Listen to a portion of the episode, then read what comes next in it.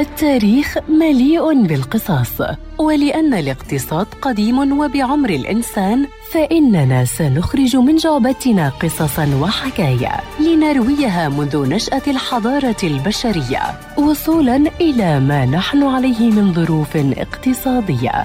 في بودكاست تاريخ الاقتصاد مع المدون الاقتصادي مجد النوري عبر إذاعة أجيال ومنصاتها المختلفة.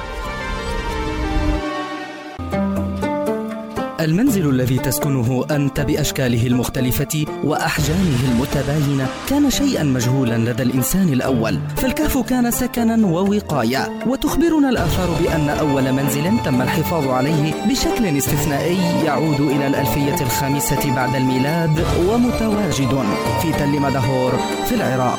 وقد لعب الهولنديون دورا في الهندسة المعمارية في القرن السابع عشر وذلك باعتبارها هندسة ما زالت تمثل أساس المنازل حتى اليوم. وقد ساهم الاقتصاد المتقدم في هولندا على جعل هذه الدولة أحد رواد البناة للمنازل العصرية حيث كانت هولندا تمثل أعجوبة اقتصادية قائمة لحد ذاتها. فجمعت تراكم رأس المال المتواجد فيها ووجهته نحو النهضة المعمارية الحديثة. المنازل لم تكن تعرف مسألة الغرف المنفصلة تماما ولكن في مدينة تشيلسي وتحديدا في عام 1597 كان هناك المهندس المعماري جون فورد والذي طور تفاصيل الغرف وأقسام المنازل وتحديدا مسألة باب واحد لكل غرفة بدلا من غرفة مجتمعة بباب واحد.